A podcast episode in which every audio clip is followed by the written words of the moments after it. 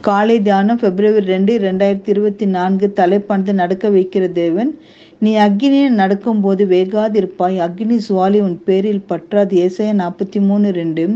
ஒரு சிறுமி கயிற்றில் நடப்பதை ஜனக்கூட்டம் வேடிக்கை பார்க்கின்றது. அந்த சிறுமியின் பெற்றோர் மேலும் வாசித்து மக்களில் கவனத்தை ஈர்த்தனர். இந்த காட்சியை நீங்களும் பார்த்திருப்பீர்கள். அந்த சிறுமி கயிற்றில் நடப்பது ஆச்சரியம். எதற்காக அந்த சிறுமி கயிற்றில் நடக்க வேண்டும்? ஒரு ஜான் வயிற்றுக்காக.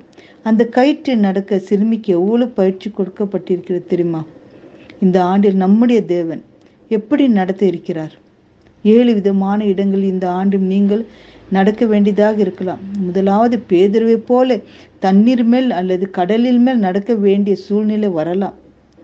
தரையிலேயே நம்மால் நடக்க முடியவில்லை. பிறகு எப்படி தண்ணீர் நடப்பது? அது என்ன தண்ணீரில் அல்லது கடலில் நடப்பது? தண்ணீரில் உலகத்தையும் அதன் ஜனத்தையும் பரிசுத்த வேதாகம் தீர்க்க தரிசனமாக கூறுகின்றது.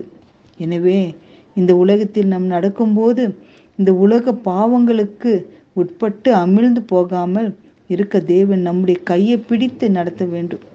இரண்டாவது இந்த ஆண்டில் சில வேலையை சிங்காசனத்தின் மேல் நடக்க வேண்டியதாக இருக்கலாம். அது என்ன சிங்காசனத்தின் மேல்? நடப்பது சிங்கம் என்றால் சத்ரு கர்ஜிக்கிற சிங்கம் போல வருகின்றன. அவனை மேற்கொள்ள வேண்டுமானால் தேவன் நம்முடைய கையை பிடித்து நடக்க வேண்டும். மூன்றாவது இந்த ஆண்டில் சில வேலை அக்னினால் மேல் நடக்க வேண்டியதாக இருக்கலாம். அது என்ன அக்னி அக்னி என்றால் சோதனையை குறிக்கும் உபத்திரத்தை குறிக்கும். இந்த விதமான பாதையை நடக்க தேவ கரம் அவசியம். நான்காவது இந்த ஆண்டு மரண இருள் பள்ளத்தாக்கில் நடக்க வேண்டியதாக இருக்கலாம். அது என்ன மரணம் பள்ளத்தாக்கு? நம்முடைய அன்பானவர்களை இழக்க நேரிட்டு துயரம் அடைக்கலாம்.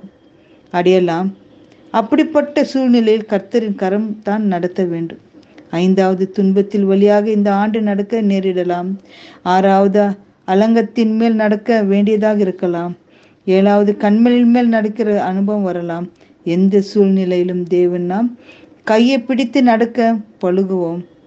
கர்த்தாவே எனக்கு நடக்க தெரியவில்லை. நடக்க முடியவில்லை. என் கையை பிடித்து நீ நடத்தும் தேவா என்று கேட்டு மன்றாடி ஜெபிப்போம். என் அன்பான் நேசிக்கிற நல்ல தகப்பனே ராஜா இந்த நேரத்தில் அப்போ பாதப்படையில் வைத்து நாங்கள் மன்றாடுகிறோம் தகப்பனே. இந்த வருடத்தில் கர்த்தாவே நீ எப்படி எங்களை நடத்துகிறீர் எங்களுக்கு தெரியாதப்பா. எங்களுக்கு நடக்க தெரியாத பிள்ளைகளாக நாங்கள் இருக்கிறோம் அப்பா. கர்த்தா நீ எங்களை கரையம் பிடித்து அப்பா நடத்தும் அப்பா.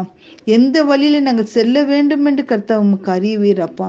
அதன்படி அப்பா கரம் பிடித்து எங்களை நடத்தி எங்களை பலப்படுத்த வேண்டும் என்று மன்றாடி ஜெபிக்கிறோம். பிதாவே ஆமேன்.